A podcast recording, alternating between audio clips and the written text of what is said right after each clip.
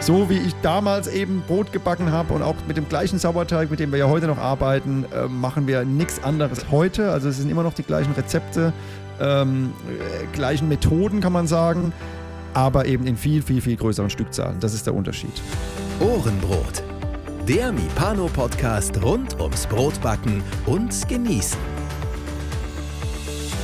Hier erfährst du alles, was du wissen solltest, um ein gutes, gesundes und leckeres Brot selbst zu Hause backen zu können. Mit Informationen, Tipps und Hintergründen.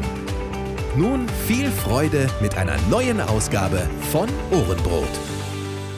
Ja, herzlich willkommen heute zu einer neuen Folge. Eine Interviewfolge habe ich heute und ja, ich würde fast schon sagen mit einem prominenten Gast, ähm, zumindest in der Hobbybäcker-Szene prominent und auch ein Stück weit darüber hinaus.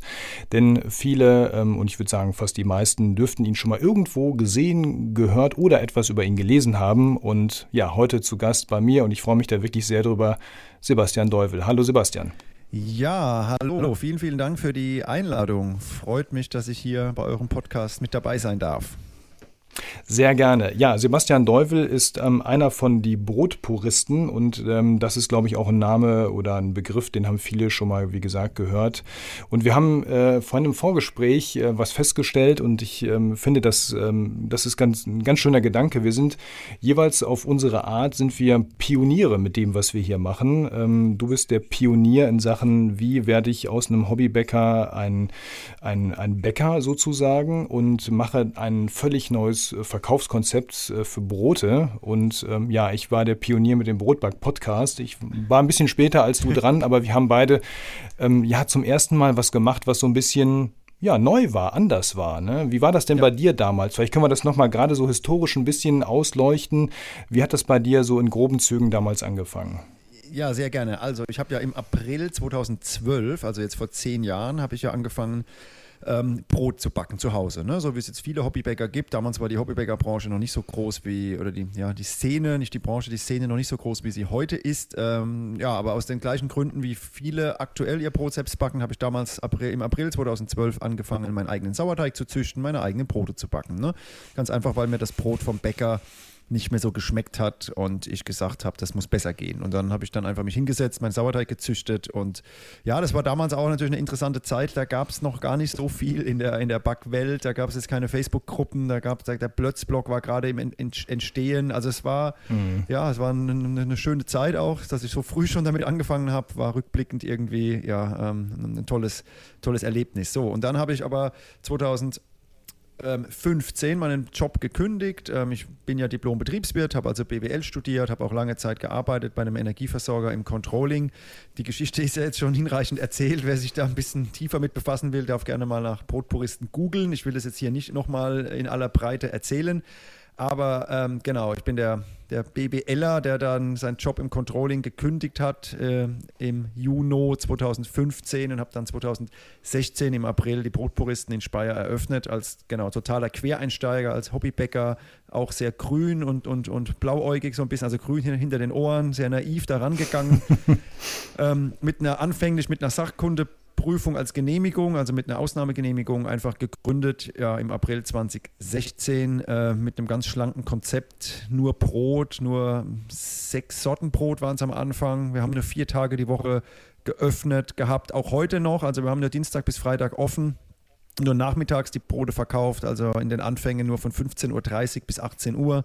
Es gab nur ganze Brotleibe, kein geschnittenes Brot, kein halbes Brot und ja, wie gesagt, sonst nie, also keine Snacks, keine, keine, ähm, keine süßen Stücke, kein, kein Kaffee, keine Bildzeitung auf der Theke, gar nichts, nur Brot mhm. und ja, der Name ist auch Programm, die Puristen, wir haben von Anfang an gesagt, es kommt nur das rein, was rein muss, Mehl, Wasser, Salz und ähm, Sauerteig.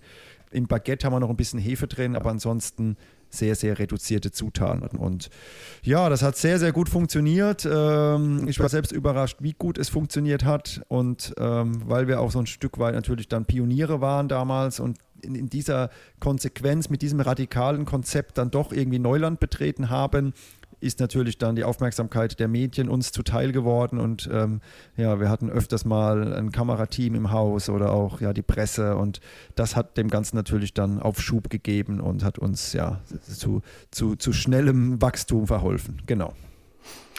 Jetzt ähm, ist das ja schon eine Zeit lang her. Und wenn ich jetzt richtig gerechnet habe, warst du so zweieinhalb, knapp drei Jahre Hobbybäcker, richtig? Gen Bevor ja, du dann knapp, quasi den nee, Sprung gemacht vier hast. Jahre. 2012 okay. zuerst im April gebacken und tatsächlich vier Jahre später im April gegründet. Vier Jahre Hobbybäcker. Okay, und Hobbybäcker, wenn ich das so aus den anderen Interviews mal rausgehört habe, du warst ja direkt Hobbybäcker auf einem eigentlich sehr hohen Niveau, oder? Also du bist ja direkt durchgestartet und hast dir den kleinen Wachtelofen gegönnt und bist dann im Prinzip direkt ähm, fast schon nach kurzer Zeit raus aus der heimischen Küche, oder? Ja, also das äh, stimmt. Wenn ich mal so ein bisschen zurückblicke und mir die Fotos von damals anschaue, äh, von 2012, äh, kann ich schon sagen, dass ich relativ schnell doch ganz gute Ergebnisse erzielt habe, ohne jetzt hier äh, mit zu viel Eigenlob um mich zu werfen. Aber ich glaube, das liegt daran, ich bin vom, vom Kopf her eben der, der Controller ähm, gepaart mit einem perfektionistischen Anspruch.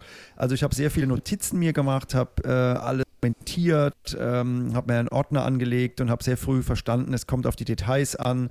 Äh, habe mir dann auch relativ früh eine Gearbox gebaut, so eine Styroporbox mit so einer Heizmatte drin. Ähm, habe das also sehr schnell, sehr professionell alles ähm, ja, gemacht. Und ähm, das ist dann auch irgendwann da drin gemündet, dass ich relativ schnell dann kapiert habe, okay, im heimischen Ofen kann man schon sehr, sehr gutes Brot backen, auch Topfbrot und natürlich auch mit Schamottstein und Schwaden über ja, irgendwelche Lavasteine oder Edelstahlschrauben, wir kennen das alle, kriegt man auch zu Hause ein gutes Brot hin. Aber mich hat es dann schon unter den Fingern gejuckt, mir eine kleine Hobbybackstube einzurichten. Und so kam es dann, dass ich mir dann einen gebrauchten Wachtel Piccolo Etagenofen gekauft habe und eine Diosna Knetmaschine für 24 Kilo Teig und einen Edelstahl-Arbeitstisch und habe dann äh, ja, mir so eine kleine Hobbybackstube eingerichtet und habe da dann, also das hat, ich hatte Glück, das war mein, mein Tennisclub, wo ich Tennis spiele bis heute noch. Die haben mir dann über Winter die Räumlichkeiten vermietet ähm, weil da im Winter eben die Räume leer stehen und dann habe ich da im Gastraum, wo eigentlich die Bewirtschaftung der Gäste im Sommer stattfindet, habe ich dann immer samstags Brot gebacken im, im Wachtelofen mit Profi-Knetmaschine, ja, genau. Und das hat das sehr, ist natürlich sehr schon gemacht. Ja, das glaube ich. Das ist natürlich auch schon, aber dennoch sehr weit weg von dem, was man bei den meisten, glaube ich, zu Hause irgendwie vorfindet. Ne? Also die meisten haben ja einen normalen Standard-Haushaltsbackofen, haben einen kleinen Kneter oder noch nicht mal, die meisten haben eine Küchenmaschine, mit denen sie das, mit der sie das machen. Das Brot oder ähm, manche sogar von Hand, je nachdem. Und ähm, du bist ja sehr technisch direkt rangegangen, sehr professionell. Ist es denn so, dass du ähm, dich trotzdem auch historisch betrachtet noch anfänglich als klassischen, wenn man das so nennen möchte, Hobbybäcker bezeichnest oder warst du eigentlich schon immer mehr oder weniger so semi-professionell unterwegs?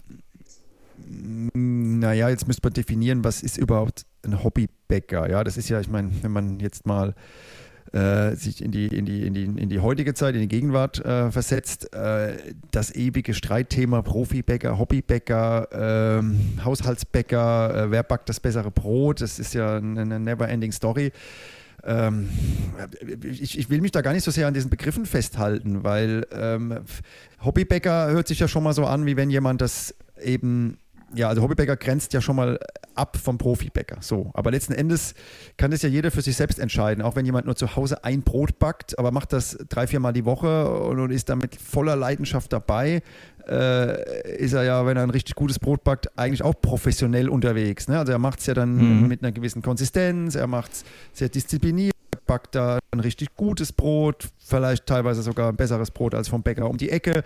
Also die Größe alleine sagt ja schon nichts darüber aus, ob man das jetzt professionell oder ob man es von der Qualität her gut macht. So, darauf will ich raus.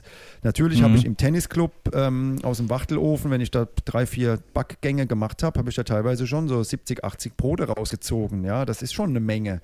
Ähm, mhm. Aber alles trotzdem immer noch ein Stück weit auf Hobbybäcker Niveau. Das war teilweise Trial and Error. Ich habe ja da auch damals meinen E-Mail-Verteiler gehabt, habe die Brote dann samstags an Freunde und Bekannte abgegeben und habe immer wieder reingeschrieben, am Samstag wird gebacken. Die und die Brote habe ich mir überlegt. Ich kann nicht garantieren, dass es gut wird. Wenn ihr wollt, kommt vorbei, holt euch was ab. Aber habe mich damals aus, ausgetobt. Das war eine Spielwiese. Also ob, mhm. ich war der ambitionierte Hobbybäcker, vielleicht können wir es so sagen. Okay. Genau. ja, ich will auch gar nicht genau. jetzt so sehr in, den, in, diese Klassifizierung zu stark rein, aber äh, das unterscheidet dich natürlich, glaube ich, schon von den meisten, die draußen in ihrer Freizeit privat Brot backen, dass sie eben nicht über so ein Equipment verfügen, auch nicht das Glück hatten, dass jetzt zufällig ein Tennisclub gerade jemanden äh, für den Winter brauchte, der da irgendwie den, den Raum noch auch noch bespielt. Ähm, das natürlich auch verdammt viel, glaube ich, äh, zur richtigen Zeit ist da bei dir das Richtige passiert. Ne? Also bei allem, was du gemacht genau. hast, ist, hast du auch verdammt viel Glück gehabt glaube ich. definitiv, das gehört immer dazu und da bin ich auch mega dankbar und rückblickend sind einfach viele Mosaiksteine in der richtigen Zeit, haben da aneinander gepasst ähm, und, und genau, ich habe viel Glück auch gehabt, gar keine Frage, ähm, sonst würde ich heute hier so nicht stehen, aber natürlich umtriebig und aktiv, also das, man sagt, das Glück des Tüchtigen, ähm, da, da, da, da, da halte ich fest, ich glaube, man muss auch ein bisschen schon auch den, den Po bewegen, raus aus dem, aus dem mhm. Schreibtischsessel und ähm, ich bin damals herumgefahren, habe mir sehr viele Locations angeguckt. Also bis es zum Tennisclub kam, das, das, das war ja nicht die erste Location. Ich habe mir ja sehr viele andere Locations vorher angeguckt und dann hat erst mein Vorstand vom Tennisclub das mitbekommen, dass ich auf Suche bin. So kam das ja. Das war ja dann mehr ein Zufall. Mhm. Aber vorausgegangen ist eben eine intensive Suche nach ähm, einer Location. Aber um, um das vielleicht ergänzend noch zu sagen, ähm, ja, du hast schon recht. Ich habe relativ früh Lust gehabt, den nächsten Schritt zu gehen. Und so bin ich aber schon, schon immer, wenn mich ein Thema packt, dann äh, will ich es gerne intensivieren und dann äh, will ich da auf jeden Fall mich so, so reinfuchsen, dass es automatisch immer zum nächsten Step kommt. Du bist ja so einer, der, ähm, du machst ja auch gerne einfach mal. Ne? Du hast ein Thema und dann fängst du an und machst einfach mal, probierst was aus und ähm, das äh, ist ja auch Try and Error, du hast das vorhin auch so ein bisschen gesagt, ähm, aber dennoch bist du auch ein bisschen mit dem Kopf dabei. Ist es denn so, dass du trotz allem, was du jetzt einfach Stück für Stück, ähm, ja, heute will man fast schon sagen, nach einer agilen Vorgehensweise, ja, ähm, die ja zusammen entwickelt hast, ist es dennoch so, dass irgendwo eine übergeordnete ich würde es jetzt nicht Strategie nennen, aber vielleicht ein Ziel oder so eine Art Vision irgendwo verfolgst, was du mit dem, was du da tust, erreichen möchtest? Ja, das übergeordnete Ziel, was über allem steht, es muss mir persönlich Spaß machen und es muss sich im Bauch gut anfühlen. So, und dann ist alles erlaubt. So, das ist, das ist tatsächlich so, so platt sich das jetzt anhört und so, ja, unspektakulär. Ähm, ja, es gibt jetzt nicht den Fünfjahresplan, es gibt keinen Dreijahresplan. Ähm, jetzt gibt es die Brotpuristen schon sechs Jahre und ähm, ich habe schon immer das gemacht, wo ich gerade auf gut Deutsch Bock drauf hatte, wo ich Lust drauf hatte. Und äh, jetzt gab es letztes Jahr äh, ein, ein Nussbrot-Badetuch, äh, was wir rausgebracht haben. Also eine, eine Nuss, Nussbrotscheibe, so eine Krume im Prinzip und das als Badetuch. So. Äh, und da hatte ich einfach Bock drauf und habe gedacht, das ist doch geil. Dann, dann, dann, ist quasi der Mensch, der sich da drauflegt auf dieses Badetuch, auf dieses Handtuch, ist der Brotbelag. So. Also das ist total ja, albern, aber ich kann mich daran so erfreuen und das ist sowas, äh, wo ich so viel Lust dran habe, dass ich das dann in die Tat umsetze und dann nicht jetzt irgendwie denke, okay, wie viel Stück könntest du verkaufen, was verdienst du an einem Badetuch, das ist überhaupt gar nicht der Antrieb. Und so hat es aber auch angefangen mhm. vor sechs Jahren. Ich habe Lust gehabt, gutes Brot zu backen und äh, mich zeichnet aus, und das ist manchmal natürlich auch von Nachteil, dass ich immer gerne den zweiten Schritt vom ersten mache. Und äh, wenn, rückblickend war das alles schon sehr naiv, die Gründung da der, der Bäckerei. Ähm, vor allem, weil wir so schnell so viel Erfolg hatten, dass ich ganz schnell äh, Leute einstellen musste und wachsen musste, weil ich das alles gar nicht so erwartet habe. Und ähm, was mich aber auch auszeichnet, wenn dann soweit ist und wenn dann irgendwas, wenn der zweite Schritt gemacht ist, ähm, kriege ich schon auch rück, rück, rückwirkend den ersten Schritt ganz gut hin. Also da, da kriege ich das dann auch alles dann entsprechend umgesetzt. Äh, also ich, ich breche vor, probiert aus, habe einfach Lust drauf, Dinge zu machen. Und wenn ich merke, ja. die funktionieren, dann müssen sie halt sauber aufgegleist werden. So, genau. Okay. Das ist dann dieser Pioniergeist, den du hast, ne? Und der dann eben, ja, ich glaube, den Verrückten gehört dann auch einfach die neue Welt immer. Also wer nicht so tickt, der wird auch kein Neuland betreten, einfach so, sondern der wird immer erst versuchen, auf die Sicherheit zu gehen und dann ist der Entdeckergeist, glaube ich, nicht so befriedigt. Genau.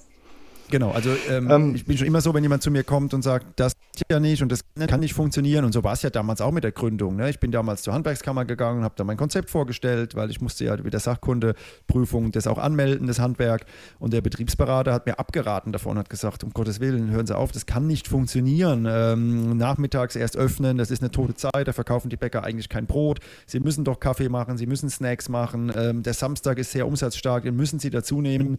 Ich gebe Ihnen einen guten Tipp, überdenken Sie Ihr Konzept nochmal. Und sowas spornt mich dann eher an, so nach dem Motto, oh, Moment, dem zeige ich es. ähm, aber klar, der Schuss kann natürlich dann auch mal nach hinten losgehen. Ne? Aber toi, toi, toi, ähm, bis jetzt hat es ganz gut geklappt alles. Ja, genau. Das, äh, glaube ich, spricht einfach für sich am Ende einfach. Genau. Ähm, du hast vorhin eingangs schon erwähnt, äh, Brotpuristen, das Puristische ist eben ähm, nur das Nötigste, mit wenig Einsatz ähm, das Optimale erreichen. Und dann hast du auf die, bist du mal kurz auf deine ähm, ja, Triebmittelauswahl eingegangen. Im Prinzip ja. nur Sauerteig, bis auf wenige Aufnahmen, äh, Ausnahmen. Da kommt ein bisschen Hefe rein bei den Baguettes, glaube ich, hast du gesagt. Genau. Wenn ihr nur mit Sauerteigen arbeitet, ähm, wie kann ich mir das vorstellen? Wie viele Brotsorten habt ihr heute? Habt ihr immer nur noch sechs oder habt ihr inzwischen mehr? Und wie viele Sauerteige pflegt ihr denn dann da so? Das kann ja viel sein oder macht ihr das auch mit sehr wenig? Nee, wir haben da schon, also genau, erstmal zurück zum Sortiment, zu deiner ersten Frage. Ähm, wir haben, jetzt müsste ich selbst nochmal durchzählen, die Sorten. Also wir haben Baguette, das ist dann mit ein bisschen Hefe. Baguette wird bei uns ohne Sauerteig gebacken. Da machen wir die, die klassische Langzeitführung mit ganz wenig Hefe, ähnlich wie bei einem Pizzateig. Dann haben wir Roggenbrot, Dinkel Emmer, Walnuss, Haselnuss, Kürbiskern, Ölsaaten, Pari und Dinkel und Vollkorn. So, wir haben acht Sorten Brot dann noch zusätzlich zum Baguette. Und dann gibt es freitags immer noch Burgerbrötchen und Schokobrioche. So, in die Burgerbrötchen kommt auch Hefe rein, ins Schokobrioche auch. Aber die ganzen Brotleibe, die Brotsorten, die ich gerade aufgezählt habe, das sind reine Sauerteigbrote ohne zugesetzte Hefe. So, und wir haben drei verschiedene Sauerteige. Ähm, Roggen, Weizen, Dinkel. Den Roggensauerteig habe ich 2012 selbst gezüchtet und mit dem arbeiten wir immer noch. Den Weizensauerteig habe ich dann ein Jahr später gezüchtet und genau mit dem arbeiten wir auch noch. Und ähm, dazu kommt noch eine Levito Matre, weil wir immer zum Winter hin Panettone backen, ähm, Pane Puristi genannt. Ähm, insofern pflegen wir vier Sauerteige, genau. Und, und auch die ähm, Levito Madre dann die, das ganze Jahr durch, obwohl sie nicht wirklich ja. benutzt wird. Ja, das ist schon verrückt. Also ja, wenn man, ich habe schon oft gedacht, wenn man das mal richtig vernünftig kalkulieren würde. Ne? Ich bin von Haus aus Controller und habe früher auch viel so Kosten-Leistungsrechnung etc. gemacht, Kostenrechnung. Wenn man das alles mal aufsummieren würde, diese, diese Arbeit mit der Panettone oder mit der Matre, das ist schon Wahnsinn. Also, oh Gott, wir waren letztens eine Woche in Urlaub, da haben wir sogar die Matre im Hotelzimmer aufgefrischt morgens. Und ähm, ja, ich habe mittlerweile sogar so einen kleinen Kühlschrank äh, mit, mit 12 Volt Steckdose fürs Auto, für die Matre und und und. Also es ist schon ein bisschen crazy, ähm, aber macht einen Riesenspaß. Und wenn man dann das Ergebnis sieht, also Panettone ist ja wirklich die Königsdisziplin und wir kriegen es mittlerweile ganz gut hin. Auch nicht immer, aber doch, wir haben es jetzt ganz gut im Griff und ähm, es ist einfach ja ein phänomenales Produkt und dann ist dann doch wieder der ganze Aufwand, der hinten dran steht, schnell vergessen, wenn man dann in eine gute Scheibe Panettone beißt. Ja. Das bedeutet also, du behandelst deinen Sauerteig dann auch ähm, während der Abwesenheiten, wie, glaube ich, viele andere Hobbybäcker auch wie so ein Haustierchen, oder? Regelmäßig füttern, ja. immer dabei haben, kann man nicht einfach irgendwo in, in, in eine Pension geben. ja, also ähm, bei der Matre ja, beziehungsweise gut, es muss schon alles auch praktikabel sein. Äh, jetzt, wie gesagt, waren wir eine Woche weg, das war jetzt Anfang Januar und Winter ist ja dann, also wir backen demnächst wieder Panettone, da haben wir auch, da wollten wir eingehen. Natürlich, wenn wir mal jetzt im Sommer zwei, drei Wochen Betriebsurlaub haben sollten oder wenn wir mal selbst unterwegs sind, Urlaub machen, dann versuchen wir die Sauerteige zu konservieren. Da gibt es ja auch bei der Matre Methoden und auch bei unserem Roggen- und Weizen-Dinkelsauerteig. Ähm, das weiß auch jeder Hobbybäcker. Man kann das ASG, das Anstellgut, auch einfach mal zwei, drei Wochen im Kühlschrank stehen lassen. Wenn man es danach wieder auffrischt, ist, ist alles gut. Also so, so machen wir das. Wenn wir jetzt im Sommer Urlaub machen, haben vier Sauerteige dabei. Nee, das wäre nicht praktikabel. Aber im Prinzip stimmt das schon, was du sagst. Das Ganze, was wir hier machen, sage ich immer dazu, ist, ist, ist ähm, Hobbybäckerei XXL. Jetzt habe ich selbst den Begriff wieder verwendet, aber ähm, so wie ich damals eben Brot gebacken habe und auch mit dem gleichen Sauerteig, mit dem wir ja heute noch arbeiten, äh, machen wir nichts anderes heute. Also es sind immer noch die gleichen Rezepte, ähm, äh, gleichen Methoden, kann man sagen aber eben in viel, viel, viel größeren Stückzahlen. Das ist der Unterschied. Genau. Aber ansonsten. Genau, und dann ja. eben mit, auch mit der Routine dann und der Sauerteig wird ja quasi gar nicht, der, der schläft ja nie, ne? Der wird ja immer wahrscheinlich bei Laune gehalten, die ganze Woche über. Genau, also ja, wir, ich meine, das ist der Vorteil gegenüber einem Hobbybäcker, da, da wir ja quasi jeden Tag oder zumindest von Montag bis Freitag Brote backen oder vorbereiten, haben wir immer frisches ASG da. Wir nehmen quasi vom, vom fettigen Sauerteig immer noch mal ein bisschen Anstellgut weg. Und ähm, somit, ja, die längste Zeit, die unser Sauerteig mal ruht, ist dann eben Samstag, Sonntag, also zwei Tage. Und das, demnach ist die Sauerteigführung, die läuft bei uns eben automatisch mit und wir nehmen einfach immer ein Stück weg und, und, und deswegen haben wir immer gutes Anstellgut da.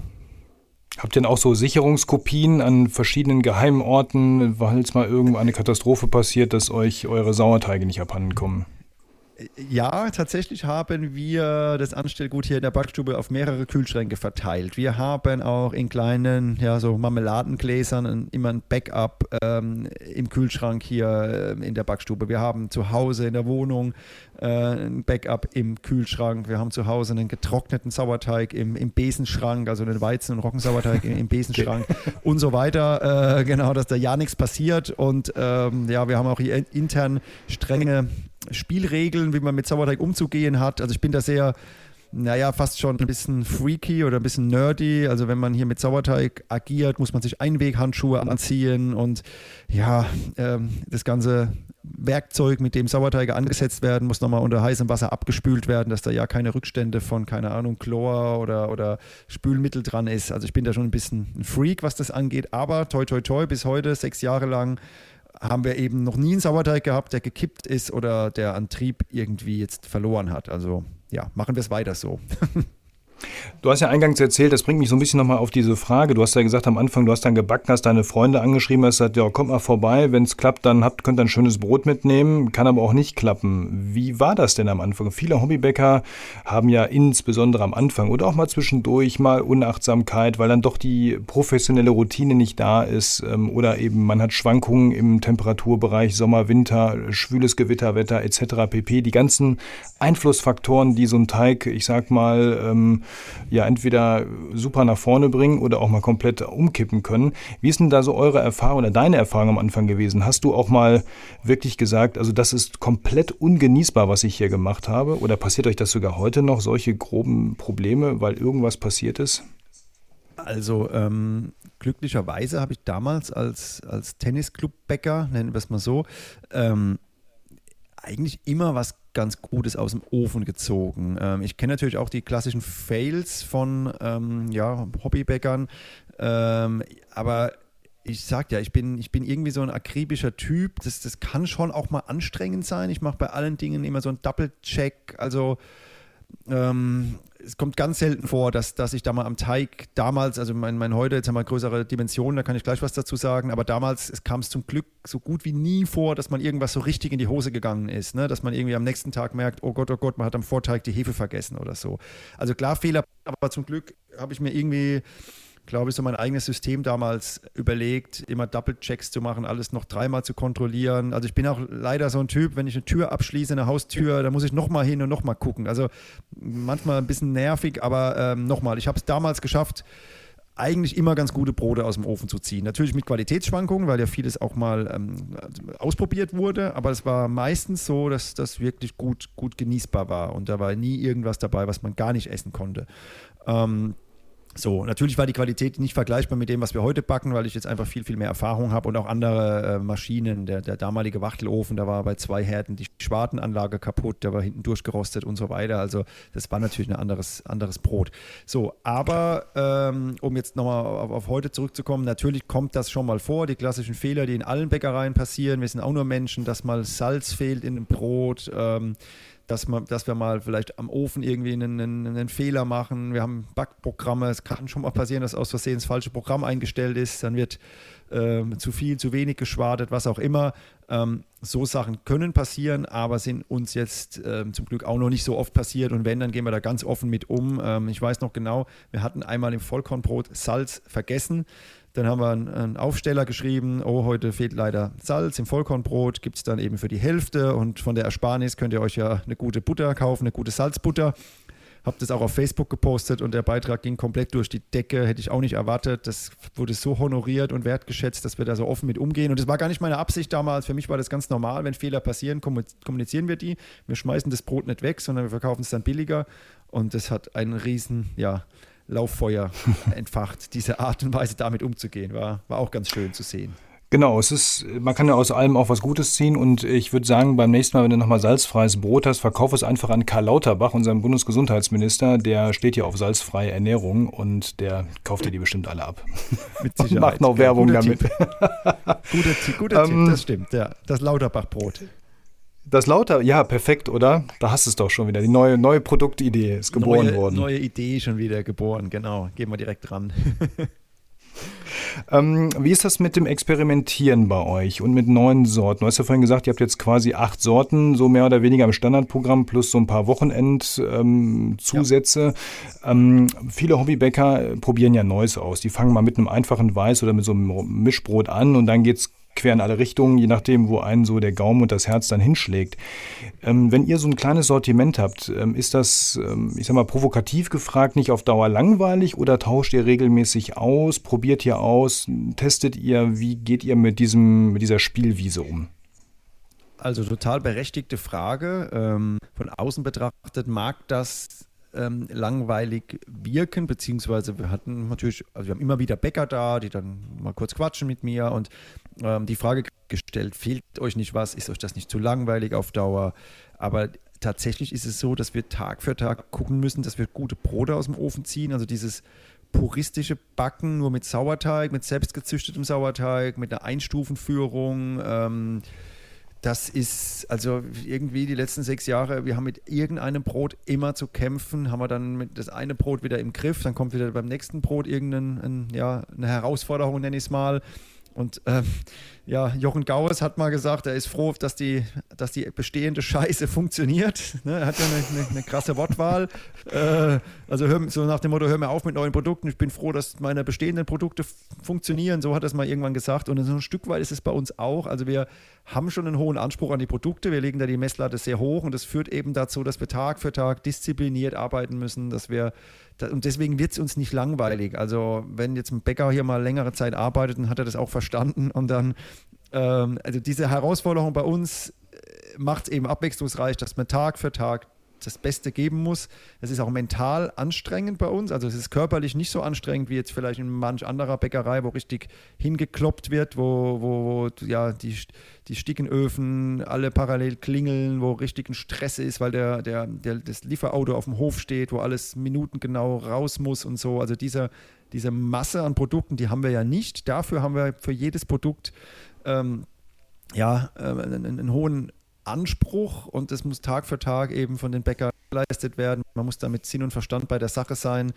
Wir haben für jedes Brot ein Protokoll, wo wir alles dokumentieren, ne, so wie ich es damals gemacht habe, zu Hause in der Wohnung ähm, als Controller, wo wir die Raumtemperatur notieren, die Sauerteigtemperatur, wir messen den pH-Wert, die Mehltemperatur. Äh, wir dokumentieren Abweichungen, wir haben jeden Tag eine kleine Brotbesprechung und, und, und. Also es ist schon alles sehr, ja, wir sind sehr detailverliebt und das macht es anstrengend und deswegen auch nicht unbedingt so, dass man hier Langeweile bekommt. Ja, das klingt so, genau. Du hast ähm, vorhin auch erwähnt, ähm, der, der eine andere Bäcker kommt natürlich mal vorbei, der eine interessiert, der andere vielleicht ein bisschen kritisch. Ähm, wie sieht das denn mit den Hobbybäckern aus? Stehst du eigentlich mit äh, den Hobbybäckern auch nach wie vor in Kontakt? Hast du überhaupt Zeit dafür? Wie gehst du mit denen um? Die wollen ja mit Sicherheit äh, auch viel von dir wissen. Ähm, ja. Wie ist deine, deine Beziehung zu den Hobbybäckern? Also du sprichst da echt einen, ja, würde fast schon sagen, wunden Punkt an ähm, durch unsere Bekanntheit und natürlich durch dieses, ja, wie soll ich sagen, ähm, Pioniertum und, und dieses Paradebeispiel der Hobbybäcker, der sich selbstständig macht hier aus Speyer, ähm, den viele Hobbybäcker auch jetzt kennen, ne, die vielleicht Ähnliches vorhaben, kommt es natürlich dazu, dass ich sehr, sehr, sehr viele Anfragen, E-Mails, Instagram-Nachrichten bekomme. Ähm, oftmals schon auch so in Richtung wo jemand ganz am Anfang steht und so gar keine Ahnung hat und dann aber von mir quasi so einmal alles ähm, erzählt haben möchte, wie, wie, macht man es denn, wie geht's denn? Also so die typische E-Mail, ja, ich backe auch sehr gerne Brot, äh, bin zufällig auf dich gestoßen, ähm, habe auch die Idee einer kleinen Bäckerei, aber weiß überhaupt nicht, wie ich da vorgehen soll. Erzähl doch mal, Sebastian. Und das ist natürlich was, das kann ich nicht gewährleisten. Ich kriege das nicht hin. Ähm, mit tut es auch ein Stück weit leid, weil ähm, tatsächlich freut es mich um jeden Hobbybäcker, der, der gründen möchte.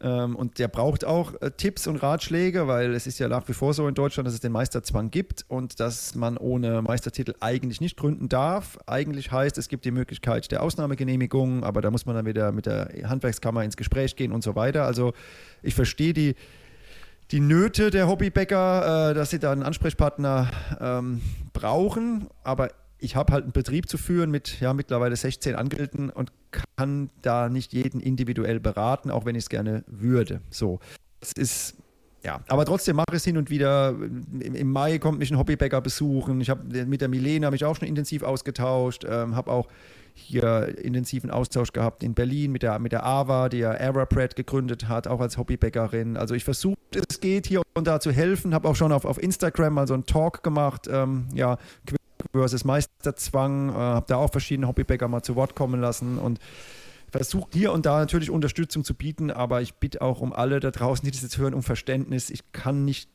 jeden Tag die oder, oder ja, Tag für Tag eigentlich eine Beratung oder eine Betreuung anbieten, weil ich einfach meinen eigenen Betrieb habe, den ich führen muss, genau. Genau, das ist äh, immer der Punkt. Das ist wie bei mir auch. Ich bekomme auch viele E-Mails hier zum Podcast. Ähm, Feedback, was wir natürlich gerne annehmen, was wir auch möchten, weil wir dann auch gucken, was, was bewegt die Leute da draußen. Aber es ist eben auch neben einem, neben einem normalen Job eben und einer Familie und so weiter auch gar nicht möglich, alles immer im Detail zu beantworten. Das tut mir dann auch leid. Ich kenne das, das, was du sagst. Man würde das gerne, aber wir versuchen das dann eben allgemein hier irgendwie aufzunehmen. Und ich glaube, das machst du ja auch mit den ganzen auch medialen Angeboten, die du hast. Und ich denke, dass ähm, da kann man auch viel rausziehen, so für sich. Da muss man halt eben selber dann so ein bisschen individuell gucken, was einen anspricht, was man braucht. Und dann kann man, glaube ich, auch viel mitnehmen. Genau, also du hast ähm, ja. Das, ja, Entschuldigung, jetzt will ich vielleicht an der Stelle auch nochmal allen sagen da draußen. Ähm, es gibt mittlerweile ja schon sehr, sehr viel, was man sich ergoogeln kann. Und auch über uns gibt es ja mittlerweile schon viele Beiträge, auch auf unserer Homepage im Mediabereich und so. Ähm, also man, man kann auch erstmal versuchen, selbst sich so viele Informationen wie möglich zusammenzusuchen, um dann vielleicht noch mit ein, zwei anderen Fragen zu kommen. Wie gesagt, ich reagiere leider so ein bisschen hm, verschnupft, allergisch, wenn jemand jetzt so, so, noch nicht mal gegoogelt hat. So, wenn jemand direkt kommt und sagt, ja, Fragen kostet nichts, das ist, das ist richtig, ja. Aber wenn man so ganz am Anfang steht und sagt, äh, ich habe noch gar nicht gegoogelt, aber ich dachte, ich frage dich einfach mal, weil du hast das ja alles durchlaufen, erzähl doch mal. Das ist dann halt anstrengend, weil dafür habe ich wirklich nicht die Zeit. Aber wenn jetzt jemand intensiv sich damit befasst, schon ganz viele Wege gegangen ist, sich äh, schon seine Informationen selbst zusammengesucht hat und dann kommt und sagt, hey, jetzt habe ich noch ein, zwei Fragen, das ist ja eine ganz andere Nummer. Da kann man auch dann schnell antworten. So, also das wäre auch so mein Tipp, ein Tipp an alle, die jetzt zuhören und sagen, ja, mir brennt es auch unter den Fingern, ich würde gerne gründen, aber wie geht das? googelt erstmal, lest euch die Handwerksordnung durch, ähm, guckt euch die ganzen Beispiele an, die schon gegründet haben da, da, lernt ihr ganz viel und könnt ganz viel rausziehen für euch selbst. Und, und guckt euch Videos an, guckt euch Backstuben an in den Videos. Wie sind die aufgebaut? Was stehen da für Maschinen rum? Was ist da für ein Boden drin? Wie arbeiten die? Äh, auch Profibäcker, wie arbeitet ein Max Kugel und so weiter. Einfach mal intensiv überall Infos aufschnappen genau, nicht. und was ich an der Stelle auch ganz gerne mache, ähm, ist jetzt nochmal auf unseren, ja, ich würde mal sagen, Nachbar-Podcast zu verweisen, Lutz Geisler, der das Thema ja gerade auch intensiv betreut. Du hast ja auch gerade ein Interview mit ihm gemacht, oder er mit dir besser gesagt. Und ähm, da wird ja auch nochmal das ganze Thema bei dir viel detaillierter ausgeleuchtet und er hat ja auch noch andere Beispiele. Und ja, ich glaube, das ist auch eine gute Quelle. Wer eh schon Podcasts hört, sollte natürlich dann auch den Plötzlich Bäcker Podcast von Lutz Geisler gerne mit äh, konsumieren. Den empfehle ich sehr gerne an dieser Stelle, da wird das Thema eingehend behandelt. Ähm, du hast ja damals, ähm, ich glaube, direkt nach deiner Gründung oder mit deiner Gründung, so genau habe ich es jetzt gar nicht mehr vor Augen, ja auch direkt einen Bäckermeister eingestellt, wenn ich das richtig im Kopf habe. Ja. Ähm, ja. War das ein Moment, wo du gesagt hast, das ist jetzt nochmal meine Sicherheitsfahrkarte in Richtung Existenzgründung und Absicherung meiner Zulassung hier? War das Zufall? Wie, äh, was war dieser, dieser Moment zu sagen, ich stelle jetzt eigentlich jemanden ein, ähm, der ich selber nicht bin und auch so schnell zumindestens, wir wissen, das hat sich später anders entwickelt, aber so schnell nicht sein kann. Wie ist das, was war dieser, dieser Entscheidungsmoment? Ähm, der Titel Bäckermeister, den der Daniel hatte, das war gar nicht ausschlaggebend. Also genau, Daniel war derjenige, mit dem ich angefangen habe. So, und ähm, ich habe den Daniel kennengelernt auf einem, auf einem Seminar in Weinheim, auf so einem Back Backseminar. Und wir haben uns vom ersten Tag an einfach super verstanden, weil er auch ein Stück weit Quereinsteiger ist. Er hat nämlich eine Ausbildung bei der Bank gemacht, hat dann später im, in, in einer Investmentbank gearbeitet und hat dann aber eine Auszeit genommen, war irgendwie ein halbes Jahr in Australien und hat dort festgestellt, er will eigentlich was mit den Händen machen, er will einen Hand und kam dann zurück und hat dann ähm, eine Ausbildung als Bäcker gemacht und auch den Meistertitel draufgepackt und ist eben auch von seiner Denke her ja ähm, frisch im Kopf und eben ja wie gesagt erstmal aus einer anderen Ecke. Und ähm, wir haben uns super verstanden, habe ich ihm von meinem Vorhaben erzählt. Und dann äh, hat er ja relativ spontan gesagt, oh, da hätte ich Lust drauf, da bin ich mit dabei. Und so kam das. Und äh, es war nicht meine mm, Absicht oder meine, meine Intention, jetzt einen Bäckermeister einzustellen, um dann doch auf Nummer sicher zu sein. Denn ich hatte ja schwarz auf weiß äh, von der Handwerkskammer den Brief und auch die, die, die Handwerkskarte und die Eintragung in die Handwerksrolle. Also das war alles safe. Ich durfte ähm, Brot und, und, und Baguette und so tatsächlich backen.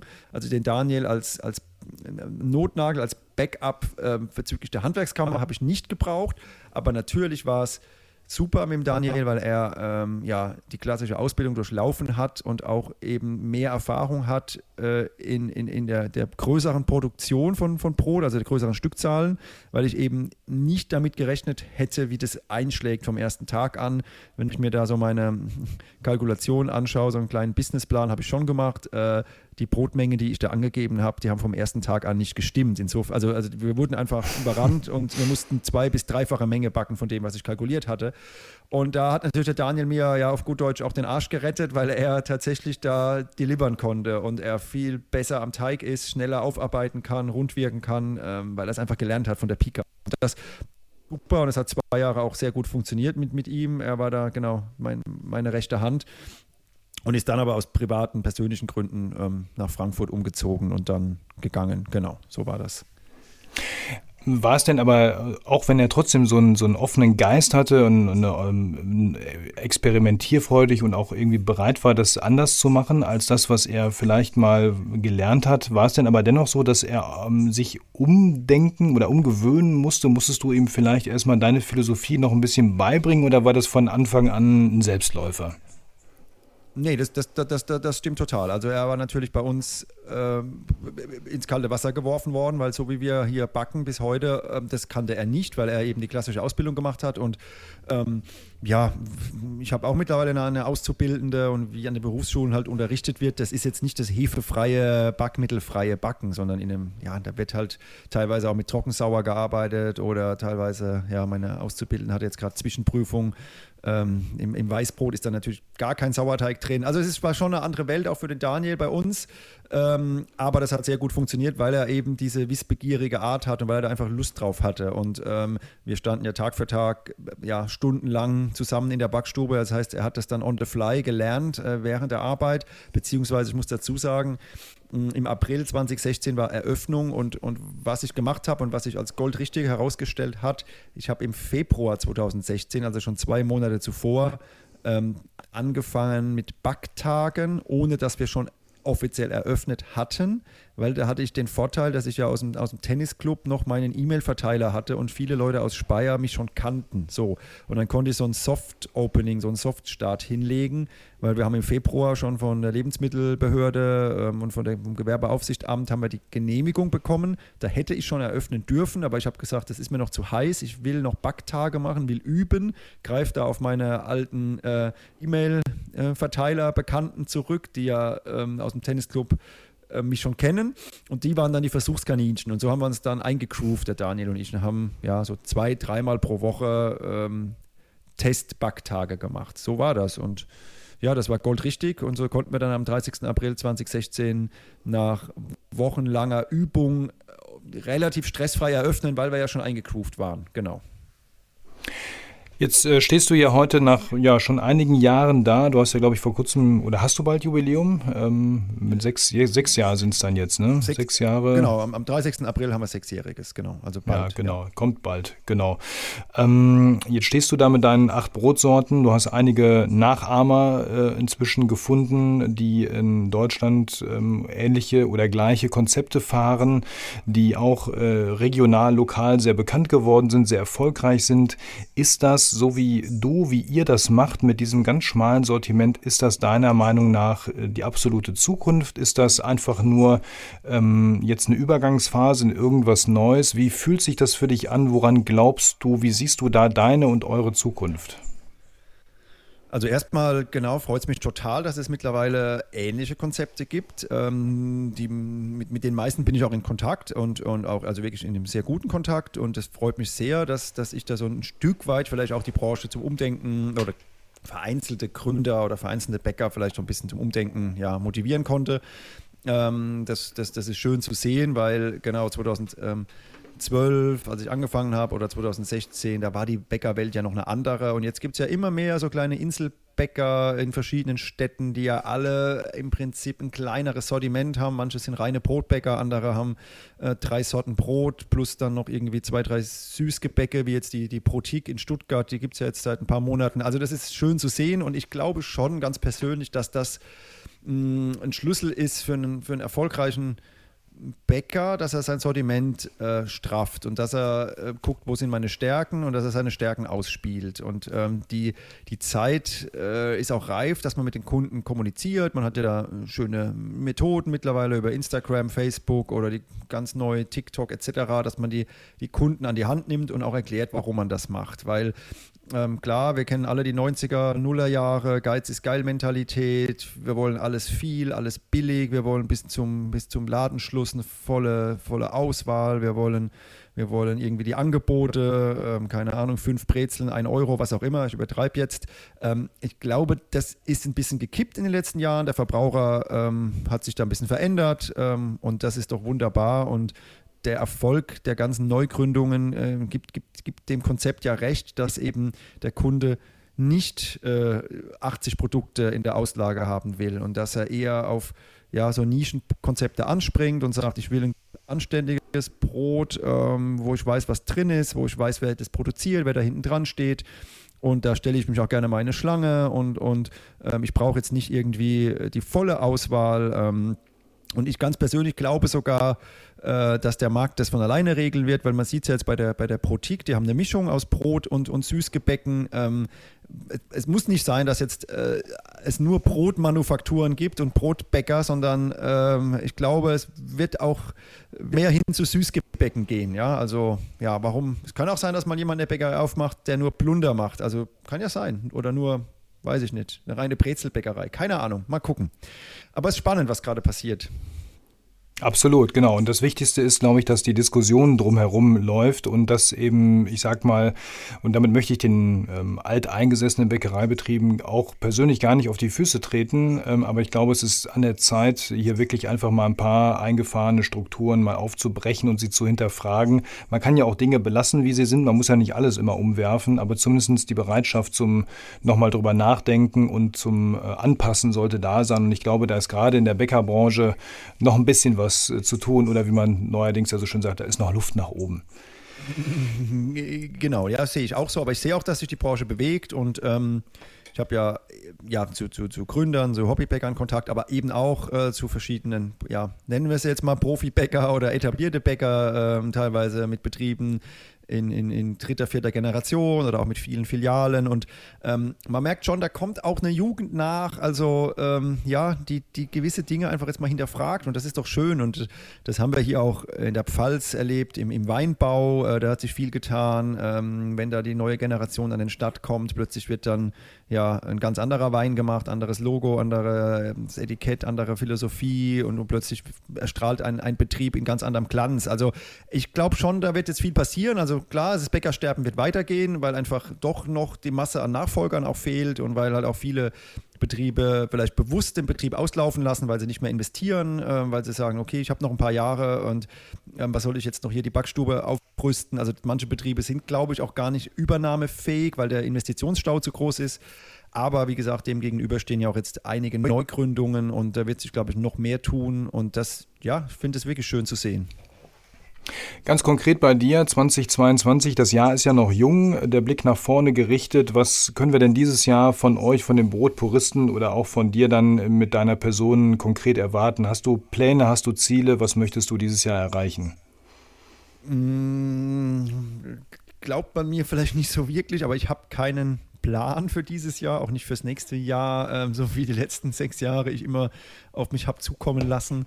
Ähm, nee, also es, vielleicht steht 2022 auch mal so ein bisschen unter dem, unter dem Schlagwort zur Ruhe kommen, ein bisschen konsolidieren, ein bisschen ja auch mal einfach mal die, Dinge passieren lassen und jetzt gar nichts aktiv treiben, weil ich einfach auch merke, die letzten Jahre waren sehr anstrengend und sehr intensiv, hat auch teilweise ein bisschen Kraft gekostet. Ähm, wir sind jetzt hier an dem Standort super happy. Wir sind, wir sind ja einmal umgezogen im Jahr 2018, haben jetzt hier einen echten schönen Standort. Wir haben unseren Brottruck, der dreimal die Woche fährt. Ähm, ja, der Freitag ist noch frei, also der Truck fährt Dienstag bis Donnerstag. Wenn, dann könnten wir freitags den Truck noch auf die Straße schicken, okay.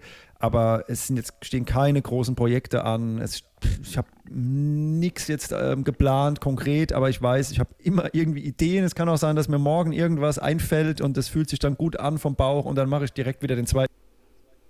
Also äh, ja, aber das ist auch schön, dass man, dass man jetzt äh, vielleicht nach fünf, sechs Jahren auch mal durchschnaufen kann und mal sagen kann, man, man muss jetzt auch nicht zwingend irgendwas ähm, ja noch reißen. Ähm, ja, weil wie gesagt, es war anstrengend und ich bin auch mal froh, wenn man mal so ein bisschen man innehält und mal durchschnauft.